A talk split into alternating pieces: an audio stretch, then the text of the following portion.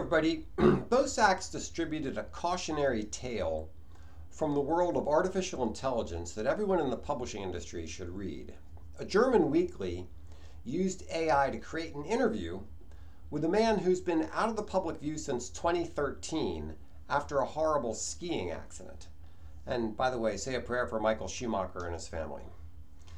This seems to be a clear case of relying on AI without checking it. Here's a hint you can't do that. Uh, would you use spell check without reviewing the suggestions? I hope not.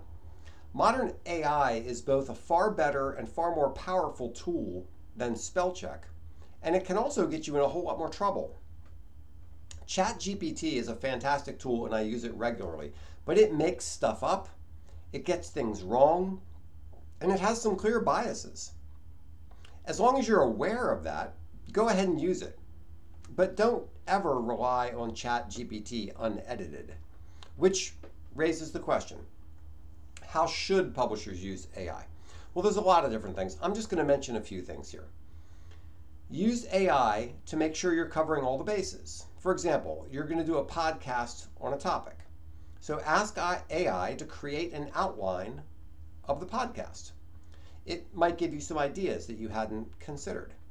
When you're done with the podcast, upload a transcript into ChatGPT and ask it to summarize the main points of the podcast.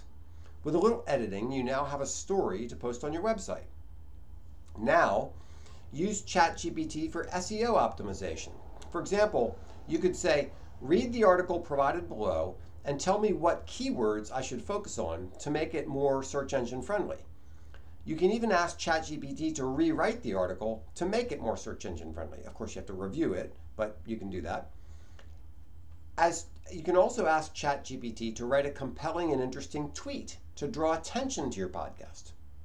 You can also train ChatGPT to write in a particular style uh, you can feed it several articles and then ask it to write a new article in that same style. Now, once again, never just take what it says and publishing publish it. That's the wrong idea. You have to review it. But I think you're getting the idea. It's a tool, and the more you use it, the more uses you'll find for it. I use it frequently. Also, by the way, remember there's a lot of talk online about getting the right prompts for AI.